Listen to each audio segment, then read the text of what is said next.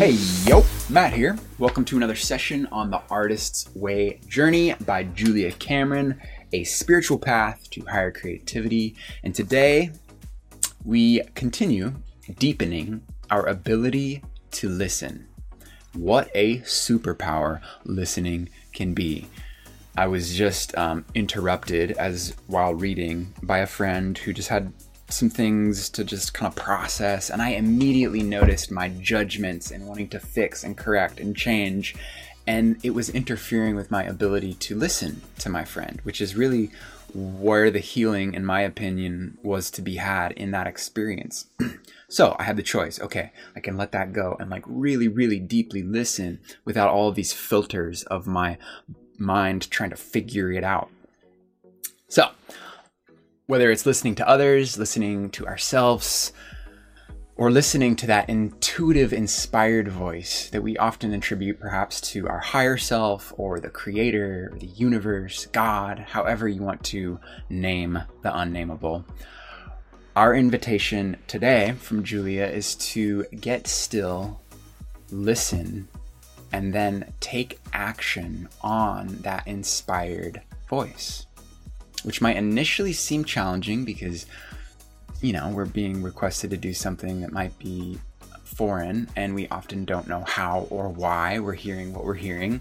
And it might be more of like a guttural or heartfelt knowing that exists beyond the logical thinking mind, which is why it requires a great deal of faith to act on.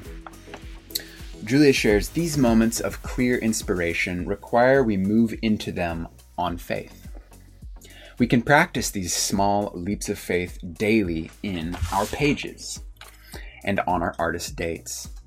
We can learn not only to listen, but also to hear with increasing accuracy that inspired, intuitive voice that says, Do this, try this, say this. So, with that, let us take a moment to listen and observe with our morning pages.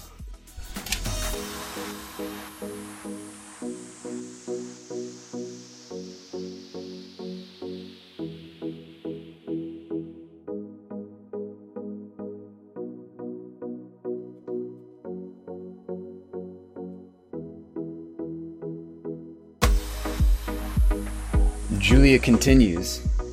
Some people find it easier to picture the stream of inspiration as being like radio waves of all sorts being broadcast at all times. With practice, we learn how to hear the desired frequency on request. We tune into the frequency we want.